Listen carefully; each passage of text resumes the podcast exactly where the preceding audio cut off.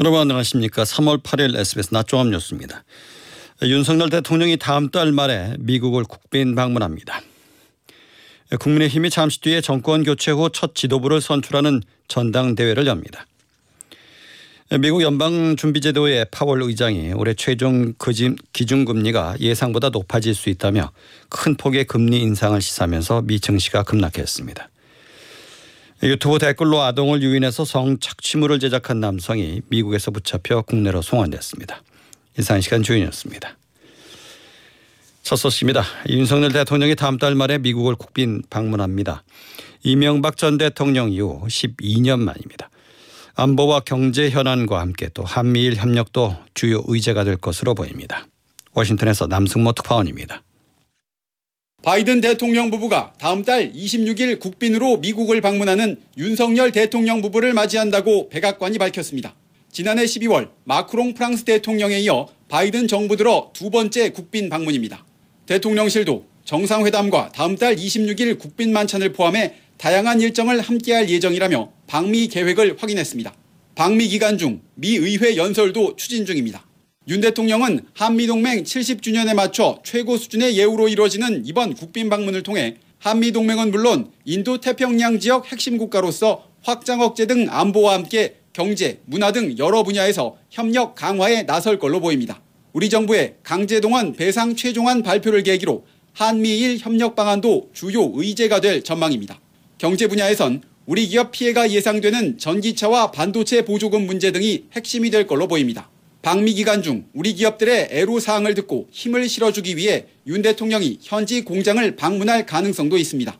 우리 대통령의 미국 국빈 방문은 지난 2011년 이명박 전 대통령 이후 12년 만입니다. 워싱턴에서 SBS 남승모입니다. 정부가 내놓은 강제동원 배상 문제 해법에 대해서 피해자들과 시민단체, 야권의 반발이 이어지고 있습니다. 시국 선언을 통해서 망국적 외교 참사라는 비판에 여당은 미래지향적 결단임을 재차 강조했습니다. 장민성 기자의 보도입니다. 정부의 강제동원 해법에 반대하는 피해자들과 시민단체, 야당 의원들이 국회 본청 앞에 모였습니다. 피해 할머니들은 굶어 죽어도 제3자 변제 방식의 배상금은 받을 수 없다고 했습니다. 이재명 민주당 대표는 2015년 한일 위안부 합의를 했던 박근혜 정부가 어떤 심판을 받았는지 기억하라고 경고했습니다. 1,500여 개 단체가 이름을 올린 시국선언문에선 정부가 국민에게 굴욕감을 주고 피해자들을 불우이웃 취급하며 2차 가해까지 했다며 1910년 나라를 팔아먹은 경술 국치일에 이은 제2의 국치일로 기록될 거라고 규탄했습니다.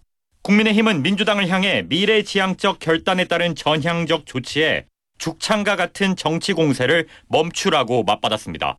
피해자들과 시국선언에 참여한 단체들은 주말인 11일 서울시청 앞 광장에서 범국민 규탄대회를 열고 정부안 철회를 요구하는 서명운동도 진행할 계획입니다. SBS 장민성입니다. 국민의힘 차기 지도부를 뽑는 전당대회가 열렸습니다. 막판까지 진흙탕 싸움을 벌이는 등 분위기가 과열되면서 전당대회 투표율은 사상 최고치를 기록했습니다. 엄민재 기자입니다. 경기 고향 킨텍스에서 국민의힘 전당대회가 시작됐습니다. 정권 교체 이후 처음으로 열리는 이번 전당대회에는 1호 당원인 윤석열 대통령이 참석해 인사말을 할 예정입니다. 당 지도부는 물론 현역 의원들과 전국의 시도 지자체장도 대거 참석하는 등 약 만 명 정도가 현장을 찾을 것으로 보입니다. 전당대회에 앞서 당권 선거인단 100%를 대상으로 나흘에 걸쳐 진행한 투표에서 최종 투표율은 55.1%를 기록했습니다. 이준석 전 대표를 선출한 지난 전당대회 투표율 45.36%를 훌쩍 넘는 역대 최고치입니다. 전통적인 보수 성향을 보여온 중장년층을 중심으로 한 조직표가 우세할지 개혁 성향을 띠는 비교적 젊은 당원들의 표가 위력을 발휘할지 어느 때보다도 높은 투표율을 놓고 표심의 향배에 관심이 쏠리는 상황입니다. 식전 행사가 먼저 시작됐는데 오후 3시부터는 공식 행사가 진행됩니다. 전당대회의 하이라이트인 당선자 발표는 오후 4시 45분으로 예정돼 있습니다. 청년 최고위원과 최고위원, 당대표 후보에 대해 한 번에 개표 결과를 발표합니다. 최고위원과 청년 최고위원은 득표 순으로 선출이 확정되지만 당대표는 1위 후보자의 득표율이 과반이어야 최종 선출됩니다. 과반 득표자가 없으면 이번에 처음으로 도입된 1, 2위 간의 결선 투표를 거쳐 오는 12일에 최종 확정됩니다. SBS 엄민재입니다. 미국의 중앙은행인 연방준비제도의 제롬 파월 의장이 올해 최종 기준금리가 기존 예상보다 더 높아질 것 같다고 말했습니다. 잠시 늦췄던 인상 속도도 다시 빨라질 수 있고 있다고 덧붙였는데 이 말에 증시는 급락했습니다. 뉴욕에서 김정원 특파원입니다. 미국 상원 청문회에 나선 파월 연방준비제도 의장은 고용, 소매 판매, 소비자 물가 등 대부분의 경제 지표가 예상을 뛰어넘는 강세를 보이고 있다고 진단했습니다. 물가를 잡는데 험난한 길이 예상된다며 이에 따라 올해 최종 기준금리가 기존 예상보다 더 올라갈 것 같다고 말했습니다. 기존 미국의 올해 최종 금리 예상치는 5에서 5.25% 구간 수준, 하지만 연준이 거듭 추가 인상을 시사하면서 금리가 6%대까지 높아질 수 있다는 전망도 나오고 있습니다. 연준은 지난 1월 통화정책회의에서 기준금리를 0.25%포인트 올리는 baby step을 밟으며 속도 조절에 나섰지만 파월 의장은 이 인상 속도 역시 다시 빨라질 수 있다고 밝혔습니다. 시카고 상품거래소의 금리 예측 시스템은 하루 전까지만 해도 연준이 3월 통화정책회의에서 또다시 baby step을 밟을 확률을 70% 가까이로 내다봤지만 오늘 파월 발언 이후엔 0.5%포인트 인상 giant step 확률을 70%로 수정했습니다. 오늘 뉴욕 증시는 3대 지수 모두 1% 넘게 급락했습니다. 뉴욕에서 SBS 김종원입니다.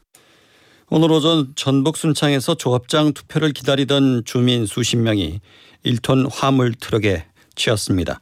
이 사고로 3명이 숨지고 17명이 다쳤습니다. 경찰은 70대 트럭 운전자의 조작 미숙으로 사고가 난 것으로 보고 있습니다. 송인호 기자입니다.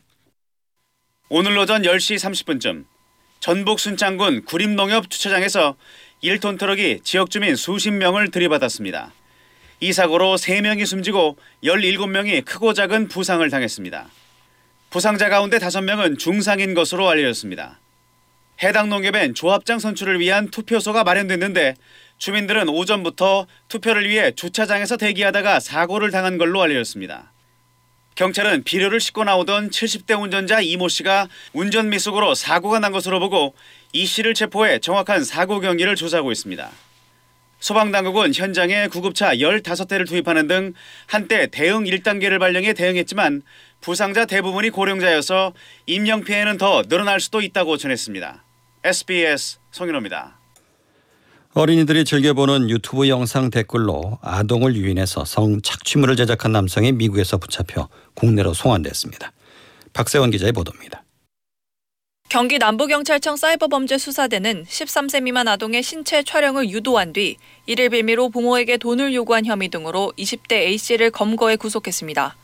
A씨는 지난 2020년 8월부터 약 11개월 동안 유튜브 영상에 구독자가 많은 계정을 무료로 주겠다고 댓글을 적은 뒤 연락이 온 아동의 휴대전화에 원격 제어 애플리케이션을 설치하게 했습니다. 그러고선 옷을 벗도록 유도해 신체를 불법 촬영하며 아동 4명의 성착취물을 제작했습니다. 그중 한 명의 부모에게는 영상을 직접 보내 1억 원을 요구하기도 했습니다. A씨는 또 다른 아동 4명을 상대로는 포인트 환전을 도와주면 계정을 그냥 주겠다고 속여 부모 명의로 휴대전화 소액 결제를 유도해 135만 원가량을 뜯어낸 혐의도 받고 있습니다.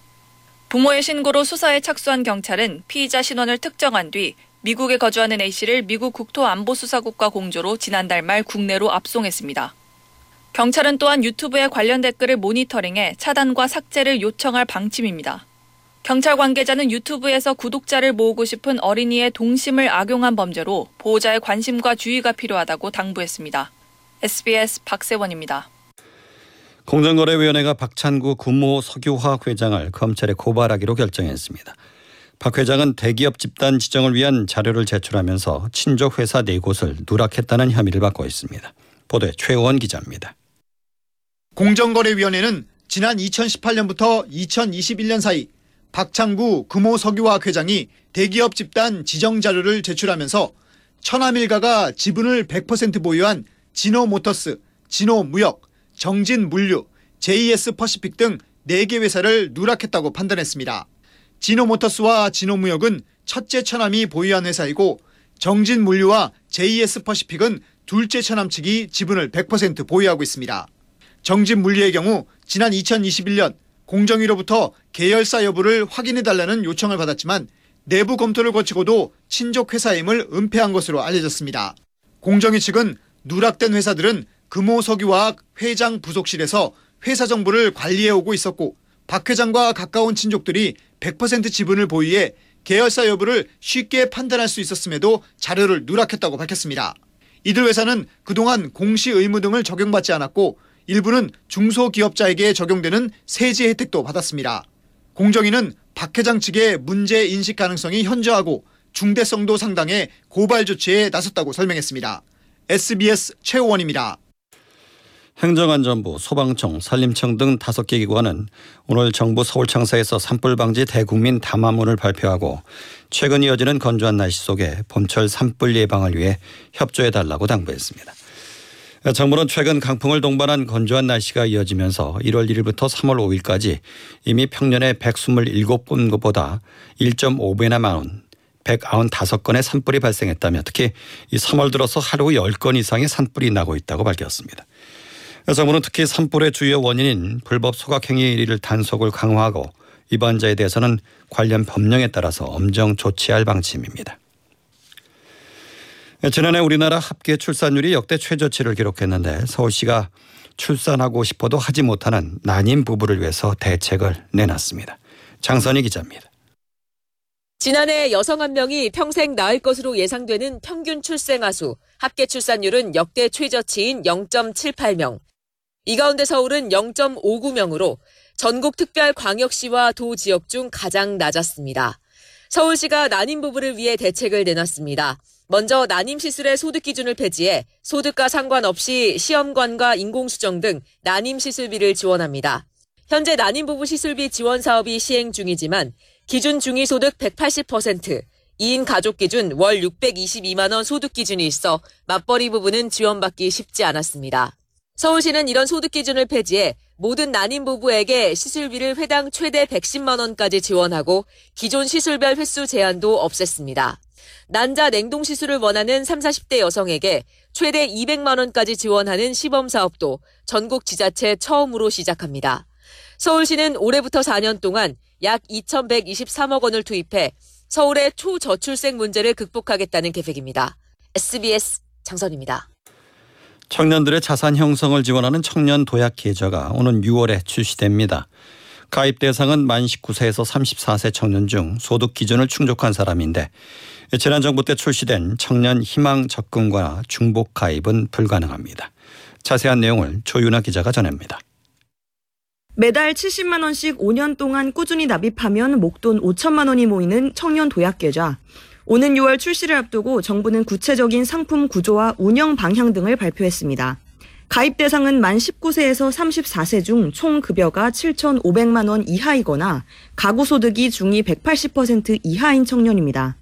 한 달에 많게는 70만 원까지 납입할 수 있고 낸 금액에 따라 정부가 지원금을 차등 지급하고 비과세 혜택도 받을 수 있습니다. 처음 가입한 3년은 고정금리로 나머지 2년은 변동금리로 운용됩니다.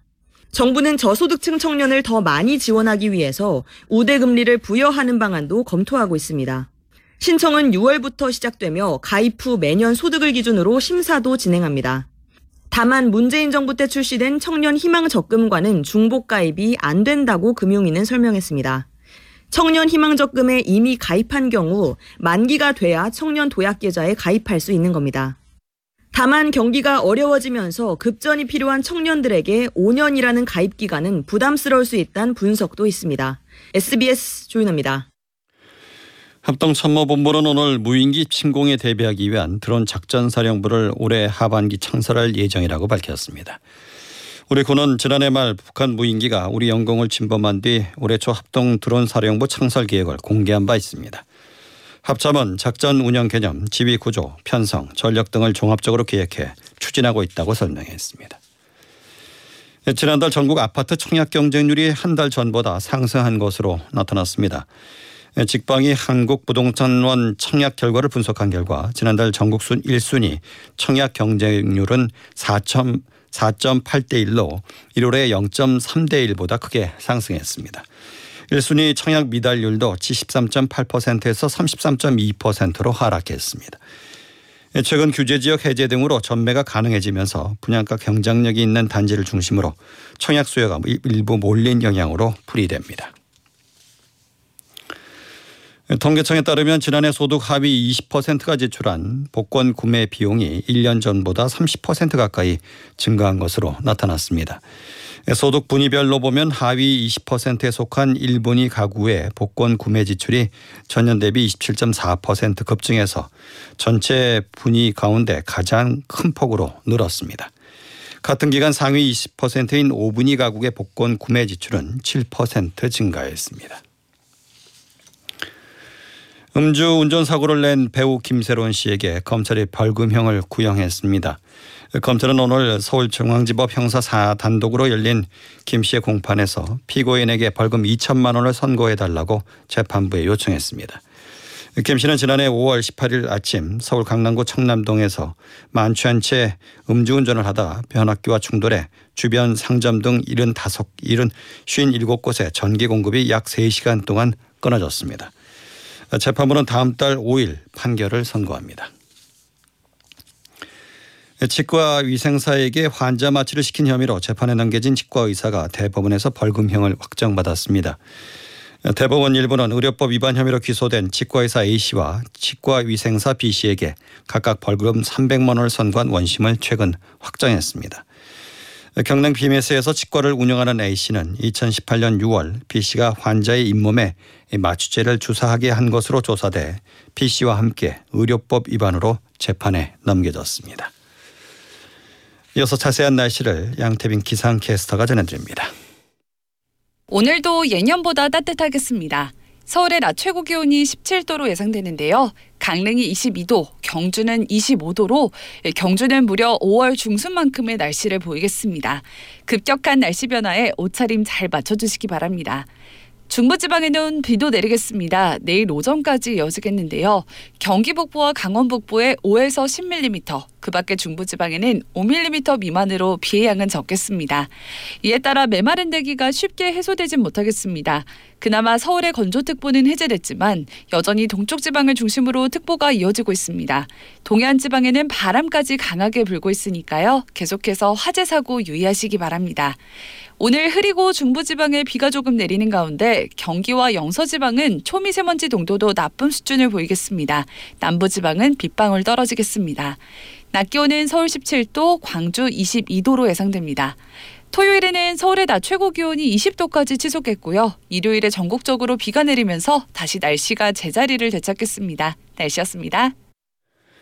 시황입니다. 주가가 하락하고 있습니다. 오후 2시 현재 코스피는 어제보다 31.47포인트 내린 2431.88을 기록하고 있습니다. 섬유 의복, 기계 등이 상승하는 가운데 철강 및 금속, 화학 등은 하락하고 있습니다. 코스닥은 3.69포인트 내린 812.07을 기록하고 있습니다. 서울의 현재 기온은 17도, 습도는 40%입니다.